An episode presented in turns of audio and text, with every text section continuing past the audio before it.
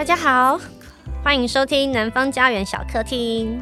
我是这个单元的主持人，我是克莱尔，也是这个诗歌集《使我从我走向我》的作者。今天是这个 Podcast 单元的最终章，单元名称我自己觉得很特别啦。这个单元名称叫做“克莱尔对克莱尔 ”，Claire vs Clare）。看这个标题你就知道这是在致敬电影《克拉玛对克拉玛》。出版这个诗歌集啊，其实是一个蛮突然的决定。我从来就没有做家梦，我其实是有歌手梦，想出专辑，但就一直都没有出专辑。不确定是因为没有自信，或者是呃觉得这是一个非常庞大的一个计划，永远不可能实现的一件事情。总之呢，就是这件事一直都没有发生。那怎么会出诗歌集呢？因为我开始爬山。我二零一七年开始开始爬百岳，然后从嘉明湖开始，然后到了玉山，到雪山，到大霸尖山。爬山这件事情啊，慢慢的开始让我有很多的自信。这样子说起来好像很奇怪了，对不对？呃，听众朋友，如果在去年二零二一年有看台北诗歌节的演出《灵魂重开机》的话，就有可能会有机会看到我的演出。我在这之前啊，我其实常常躲在伙伴后面，躲在吉他手后面啊，或者是像现在偶尔也会想要躲在出版社后面，但呵 呵这是另外一件事情啦。就是我其实是一个还蛮需要依靠伙伴才敢面对群众也好，或者是这个世界也好。呃，这个症状啊，我一直到企划这八集 Podcast，其实都还是是这样子。所以为什么这八集我想要保留这一集给我自己，其实是想跟大家分享。乱七八糟的人生，你要怎么样整理好它？你的情绪，如果我们把情绪想象成是你的物品，那东西这样散落一地的乱丢，你要怎么处理好、整理好？那怎么会突然出了诗歌集？我怎么样把到处乱丢的技能一样一样的捡回来？而且这件事情为什么这么的重要？刚刚讲到电影《克拉玛对克拉玛》嘛，我简单的说一下这个故事。这是呃，梅丽史翠普还有达斯汀霍夫曼他们主演的一个七零年代的电影。那故事大致上在说，克拉玛太太她因为常年作为先生背后的女人，所以呃，就是要处理很多家事，然后遭到忽视。尤其在她先生的事业要更上一层楼的时候，她突然跟她先生说：“哦，我要离开这个家，我要去把我自己找回来。”结果呢，太太离开之后，克拉玛先生他因为一边要上班，然后他还要一边把他都没有在顾的家事捡回来做，然后他也要处理自己内在的一些情绪冲突，跟还有他孩子的相处，把这些事情怎么样呃全部兜回来。但是在这一些事情好像开始走上正轨的时候，来了一个大翻转，因为他老婆回来了。他老婆回来不是回来家庭哦，是他回来抢小孩的那个监护权，他是要来。呃，谈离婚、谈谈小孩的监护权的，然后这个故事在后面变成有一连串的冲突跟对峙。我们听到这边都会以为说，诶，那是不是要爆炸了？没有，诶，这两个克拉玛到最后其实那个还是在讲那个跟自我要如何的和解，然后怎么样面对自己的家庭。最后不是只跟家庭和解，也是跟自己和解的一个故事。那提到这个电影啊的原因，其实是因为我刚刚前面说这一集的单元叫克莱尔对克莱尔嘛，原因是因为我一直在逃跑，自己没有面对自己，自己没有自信，所以我就觉得当时就觉得我逃跑我就不用面对了，反正不玩就最大啊。可是其实跑了很久会很累，而且会越来越慌张，因为会以为我自己是一个那样的人，但其实我不是，我其实是一个这样的人。我本来以为可能我想要出国读书，我想要出唱片，呃，这样代表的可能也是呃工作很令人称羡，有一个人人羡慕的职位或头衔，在一个很棒的公司上班，赚了很多很多钱。但是也可能只是很简单，我就是只想要快乐，我想要开心，想要自由。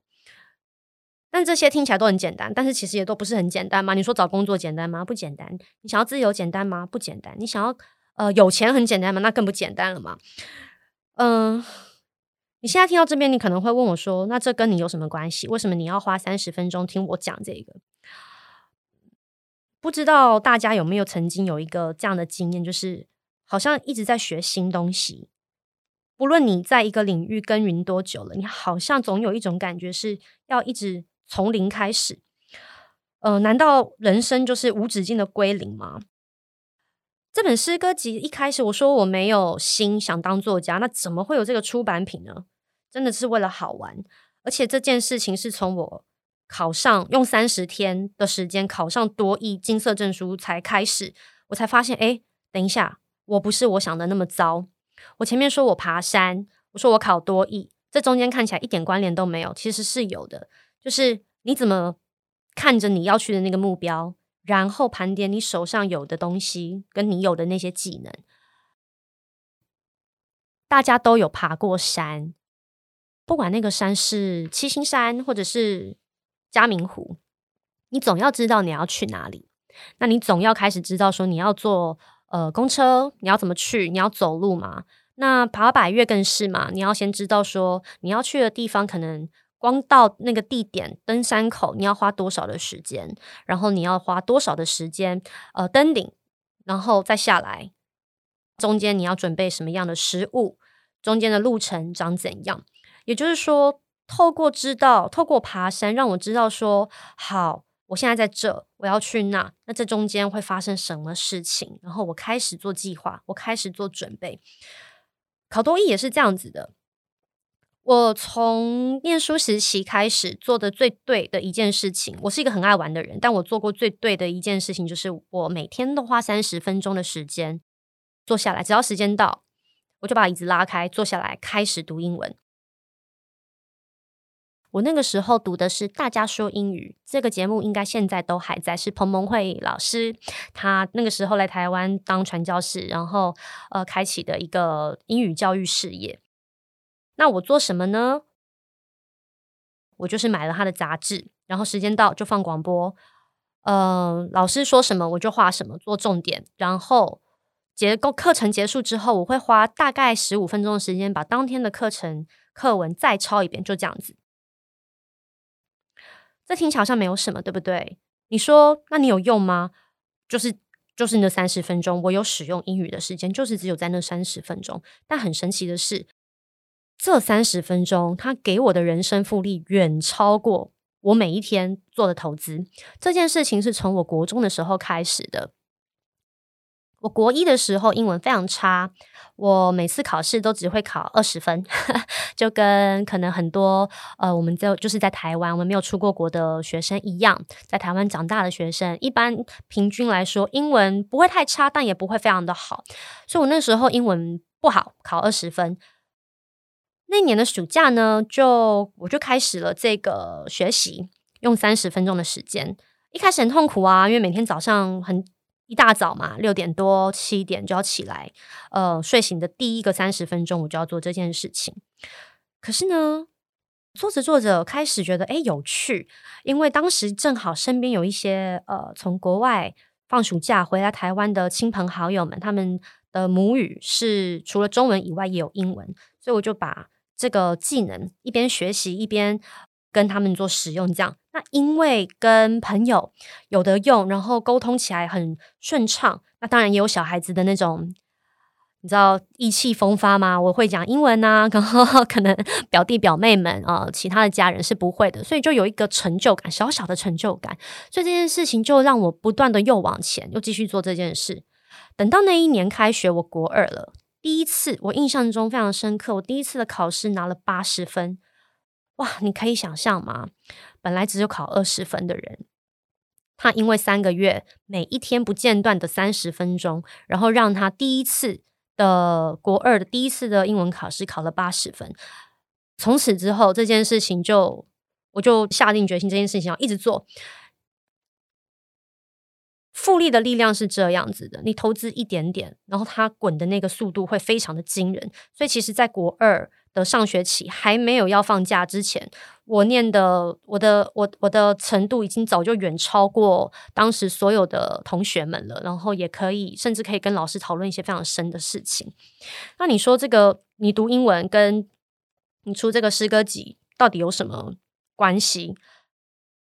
我用一个比喻说好了，就是你知道你要去美国，我们现在都知道去美国要坐飞机，可是这是唯一的方式吗？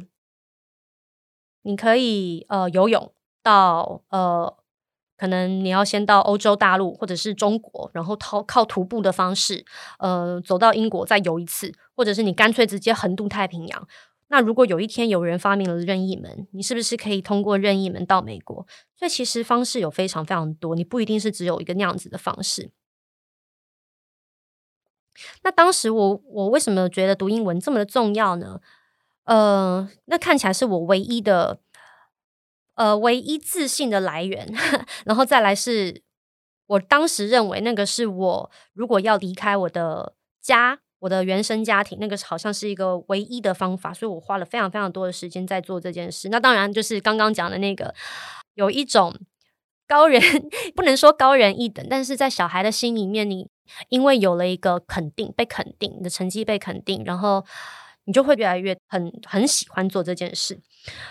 其实今天不是要教大家怎么读英文的，是想要跟大家说，你跟你之间的距离目标是你要怎么达到那里。我当初不是为了要出诗歌集才开始创作，当时因为疫情三级爆发，然后我那时候就有一种想法是，如果今天呃我也不知道我会不会得呃 COVID nineteen，那我要怎么样做一个练习，把我所有的一些想法、我的心情通通记录下来。以前我不是这样子讲话的，然后我也不会，我也没有办法，就是为了一个像三十分钟的一个节目，然后写了一个这么长的访纲。我我以前是写的文章，然后表达的方式都比较简短，所以在那样子的练习过程当中，我其实一开始的做法是把呃我想要说的话，然后想要跟谁说的那些关键字，通通都先记下来。然后记着记着，有一天我突然又把那个笔记本打开以后，发现，诶，我如果把它们串起来，他们会变怎么样呢？这一开始只是一个游戏，我跟我自己的游戏。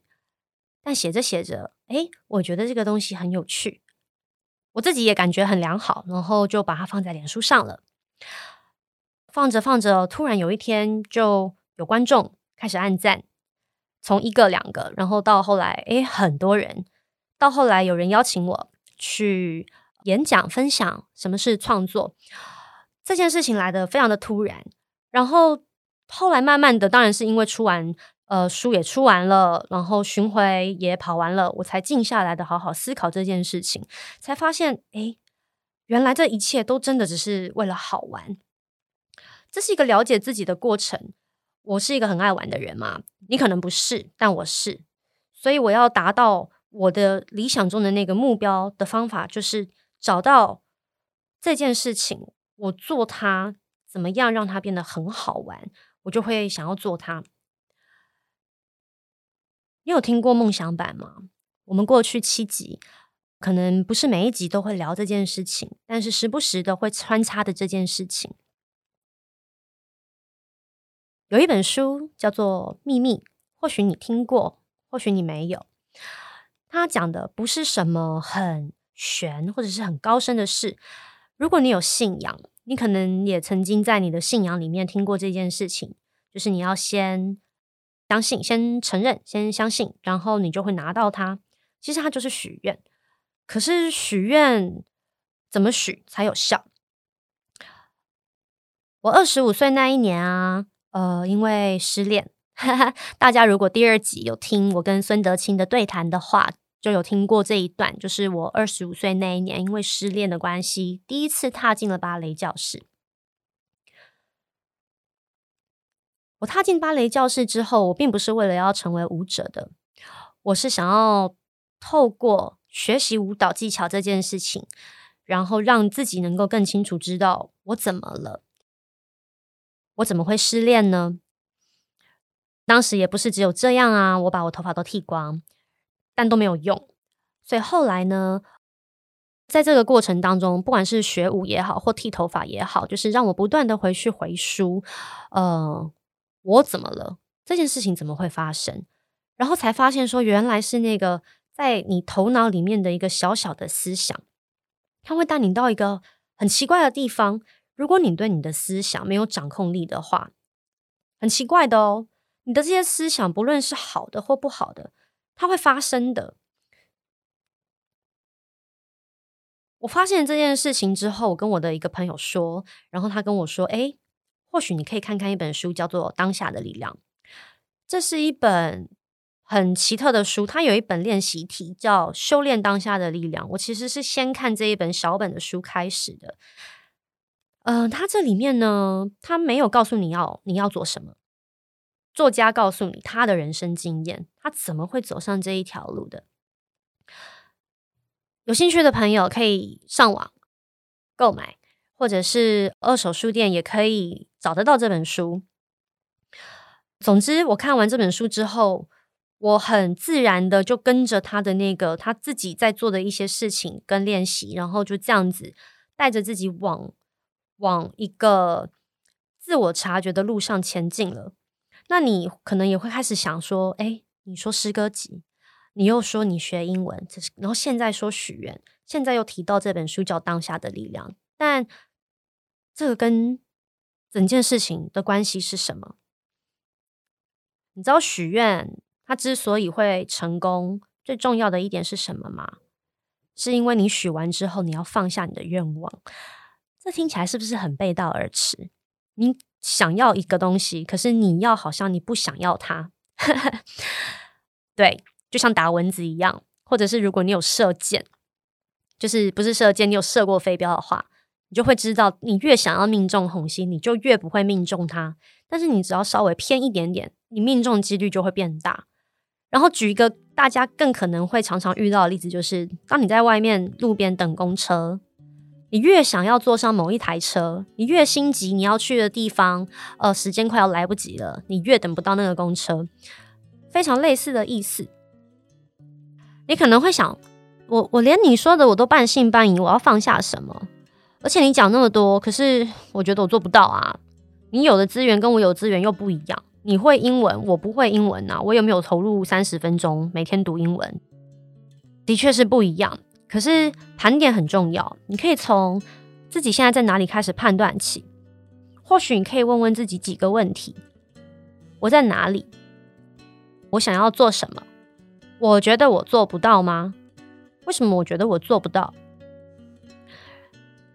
我现在有什么感觉？我听到什么？我嘴巴里有什么味道？我闻到花香吗？我开心吗？还是我现在很紧张？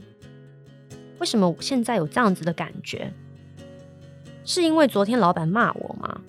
可是老板骂我是因为我这个人吗？还是说他是因为那件事情？那我想要什么？不知道你们会不会这样？至少我会。我每一次问到这里的时候，我就会开始无限的扩大这个我想要什么。然后我以前啊，会让自己觉得我想要的都不会发生，这不是很奇怪吗？我想要的怎么不会发生呢？这个可能世界的可能性这么大，但为什么就只有一种可能呢？所以现在我会再多练习问一题，是这样吗？当下的力量这个练习，它让我得到的一个。最实质的技能就是，我开始回去跟我头脑里的小声音对话。每当他开始有一些质疑或者是不舒服的时候，我就会开始问他。但我觉得他很厉害。我问久了，他会躲起来，他会不见。那不见以后怎么办呢？嗯，前面几集就有呃有一些朋友，有一些来宾会分享说，诶，可以观察呼吸。我的方法是回来感觉身体，我现在坐在哪里？我的屁股有没有坐在椅子上？屁股有什么感觉？热热的吗？我现在的手指头拿着这个仿钢，我有摸到这一张纸，这是什么感觉？当我知道我现在正在这里，我就能够很安静的看着我头脑里的那个小小的声音，它不断的碎碎念，它不断的碎碎念，它不断的有那么多的声音跟质疑。我可以跟他说：“好，我知道了。”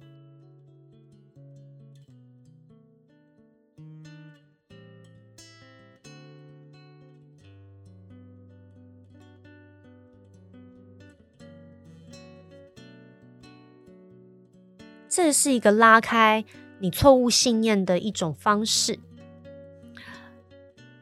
为什么我说这是错误信念呢？对啦，这是一个说法啦。有一些流派们会用这样子的方式去讲错误信念，但错误信念跟制约其实也蛮类似的。就是说，呃，我们因为人成长背景过程当中，因为社会的制约，脑袋里面就会有很多的声音，就会跟你说，比方啦。二十五岁才开始学跳舞，怎么可能嘛？学跳舞不是要什么五岁六岁就开始吗？要趁着你的筋骨还好还很柔软的时候就要开始。二十五岁怎么可能？不可能啦！诶，我我就是二十五岁去学的啊。虽然我没有职业舞者的水准，但是也还不差。更不要说，其实有我看过在意大利啊，YouTube 影片有一个意大利七十岁的老奶奶，她退休了以后才去学钢管舞。学着学着，他也去报名比赛，竟然还拿了第一名。所以你说怎么会不可能？这个世界上可能的事情多着是，只是你有没有被制约？那为什么会被制约？是因为你不相信吗？其实啊，我觉得这件事情是这样子的：你相信什么就是什么。如果你觉得你可以，你就可以。可是有时候你不会知道付出的那个努力，你到底会不会得到你要的那个东西，或者是你要去的那个地方。所以放下真的很重要。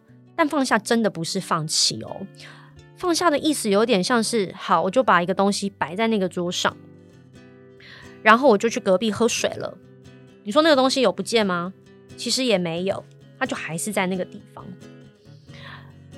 这个东西啊，那个杯子，我们可以把它看成什么呢？它可以看成是你的人生目标，也可以看成是你的那个情绪。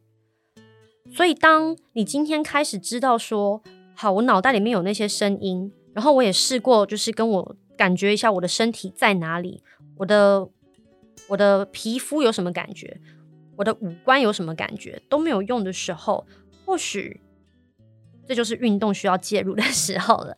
我在舞那个舞蹈教室啊，常常拉筋拉到在地板上大哭。一开始觉得好怪哦，怎么会这样子？然后后来就无意间发现有一本书叫《心里受的伤，身体会记得》。这本书蛮厚的，它是一本很学术的书。它在讲的是人，其实我们刚刚说，就是我们因为社会的教育的关系，受到了非常非非常多的制约。那我们都被教育成是一个要有理的人，然后要懂得进退应对的人。所以当很多时候发生事情的当下，我们的情绪是会直接躲起来的，被我们直接硬生生的压下去、吞回去的。它没有不见。它藏在你的身体肌肉里面。我在拉筋的时候为什么会那么痛，然后痛到哭呢？因为那就有一个很直接情绪的感觉，它勾住我的心脏，让就是觉得很很很像，就是呃，你很难过的时候，你的心会很抽痛那样子的感觉。怎么会怎么会是这样子的感觉呢？然后我就在地板上大哭。后来我就知道，当我的思绪开始飘，我要回来在这个地方，我要开始回来在这个当下的方式，除了呼吸以外，除了感觉身体以外，就是运动。但不是每一次都奏效啊，那怎么办呢？还是一样，回来跟我的头脑沟通，问他，你在哪里？你在做什么？那些事情、那些看法，别人说的那些话、那些标签，是真的吗？为什么你有这样子的感觉？你现在在哪里？你现在坐在公车上吗？你现在在录音间吗？因为感觉就是你的现实，因为你只有一个身体，你只能用这个身体活在当下。很多运动员都有在讲，就是在比赛之前嘛，他们就会一边想象比赛情境，然后一边想象那个胜利的心情去受训。我不是运动员，可是我是一个表演者，在演出之前，我就会去跟演出的空间互动，我会去熟悉那个环境。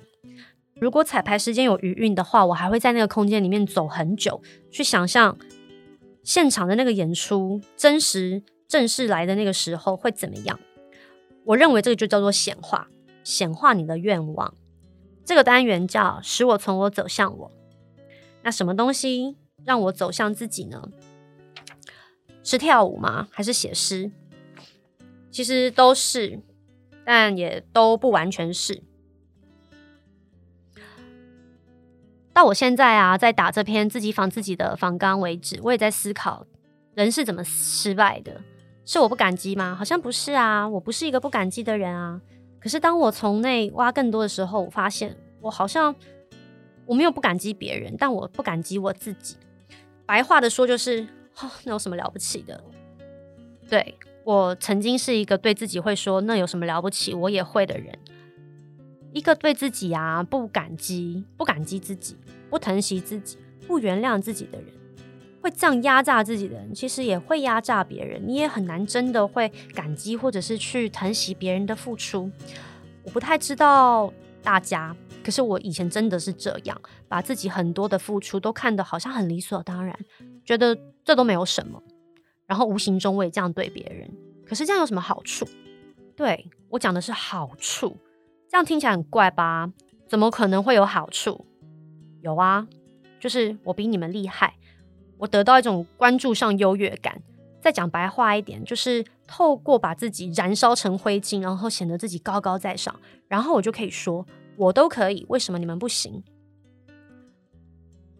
我想要讲的是，每一次我帮自己重新下一个注释的时候，我就会往那个地方前进，不管那看起来有多奇怪、多荒唐，呃，许的任何愿望，大的、小的、正的、反的，通通都实现了。这有很多的代价的耶，那个代价是什么？因为你随便乱许愿的后果就是你会远离你原来的目标越来越远，越来越远，越来越远。所以我现在在干嘛？我现在就是回头把那些我丢在地上的东西，一颗一颗、一颗一颗的全部都捡起来。这些经历啊，让我有一个脉络，可以慢慢的去爬梳我自己到底是一个什么样子的人。我的使用手册还有说明书到底长怎样？嗯，我可能不会用 Google Analytics，嗯，混音可能混不好，可是我很会唱。我知道舞台上我要怎么样让观众很开心。我会做计划，推动专案。然后你看，我有很一群很挺我的朋友们，呃，有吉他手，我的键盘手，然后设计师，还有出版社。还有南方家园，无条件的相信我可以做出这八集的企划内容。可能我也还没有很多的听众跟歌迷，可是有六百多个会帮我按赞分享的朋友们，以及来上这个节目单元的七个来宾，那这都是我过去做很多看起来都不完全相关的这些事，包含我做菜、我做配乐、呃，我出诗集，然后我去上班的这些看似不相关的经验组织而成的。这是什么意思呢？这就是感激。这个世界上真正的力量只有两种，一个就是爱，一个就是恐惧。你要怎么样知道这个是爱，这个是恐惧？就是回来观察你的心。如果你觉得你说出一句话是出于担心，你可以问问自己：为什么我担心这个？为什么要担心？担心的事情有没有发生？如果没有，那为什么要？这个世界上真实的力量，真的就是只有爱跟恐惧。你出于恐惧说出来的话，你就会得到恐惧；出于爱，你会得到爱。每个人都希望自己的愿望会成真，得到爱与幸福。那如果在这个上面，你想要得到爱与幸福，你就需要用爱的柴火，用爱的语言去教他，因为语言是有灵魂的，它有力量。当你说出一个东西，你就在赋予它存在的可能性。爬出过去的伤痛意义是什么呢？对我来说，是为了看见自己的价值，我值得过上自己心里想要的生活。不管那样的生活在旁人眼中看起来多不可能，我都需要先认可自己啊。在那之前，就要辨识出是什么样的信念、什么样的情绪带了这样子的信念在里面，让我觉得自己不好或自己不配、不值得。然后，为什么我有某一些能力被封印？必须要把那些东西找出来，我才能够再往前，才能够再往前走，过上自己想要的生活，跟呃重要的他人在情感上有连结，才能够把面具摘下来，用真面目示人。什么是真面目？就是你最真实的样子。那个是什么？就是当你知道你说出心里话可能会受伤，然后你要用真实的方式面对跟消化自己的愤怒，然后如实的表达它。那出完这个诗歌集以后，我要做什么呢？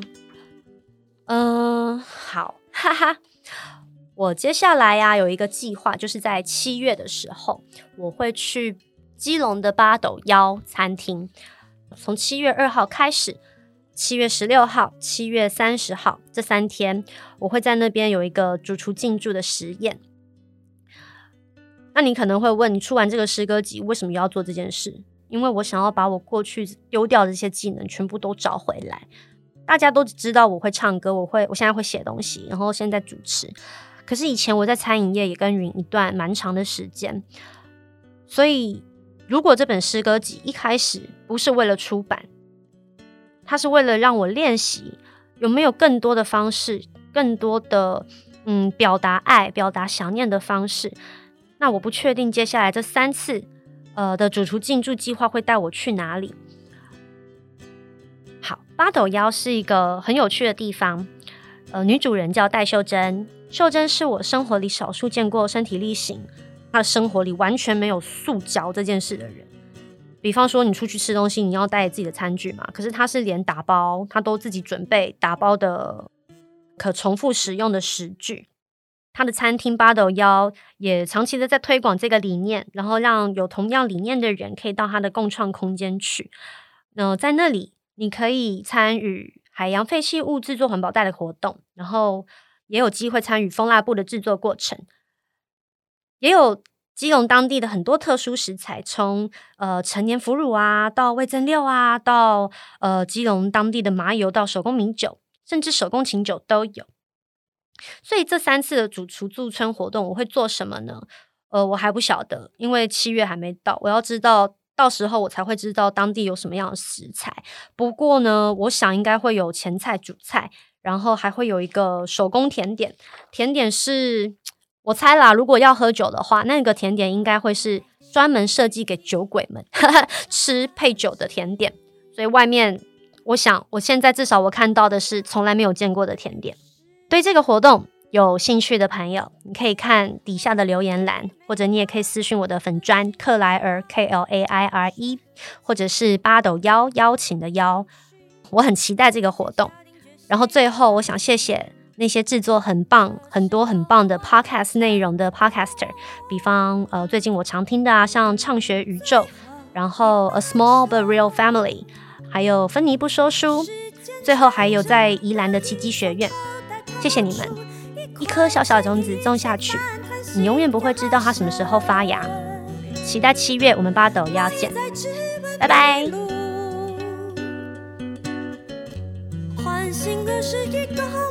星空，生于将记得，然后清脆。